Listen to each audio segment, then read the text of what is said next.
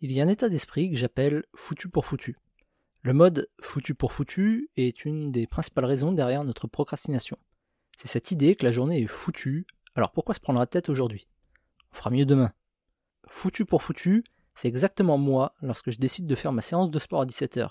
Mais à 17h10, ma séance n'a pas débuté pour X ou Y raison. Mon cerveau, qui est prêt à sauter sur le moindre prétexte pour procrastiner, me fait savoir que ma séance est gâchée. Alors autant laisser tomber aujourd'hui, mais demain, promis juré craché par terre, on commencera à 17h pétante.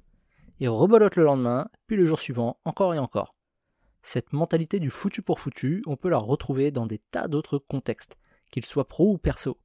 Et la meilleure façon de lutter contre, c'est de changer d'état d'esprit. Passer d'un état d'esprit foutu pour foutu à un état d'esprit il n'y a pas de petite victoire, il n'y a que des victoires.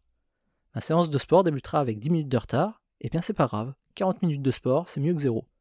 J'avais prévu d'écrire une newsletter aujourd'hui, et bien c'est pas grave, je peux au moins écrire le brouillon.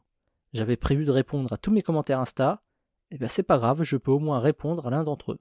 D'ailleurs, ce sont toujours ces victoires qui sont les plus importantes sur le long terme, parce que ce sont celles où nous étions sur le point d'abandonner, mais on a tenu bon. Et avec le temps, tenir bon deviendra une habitude, et cette habitude deviendra la norme.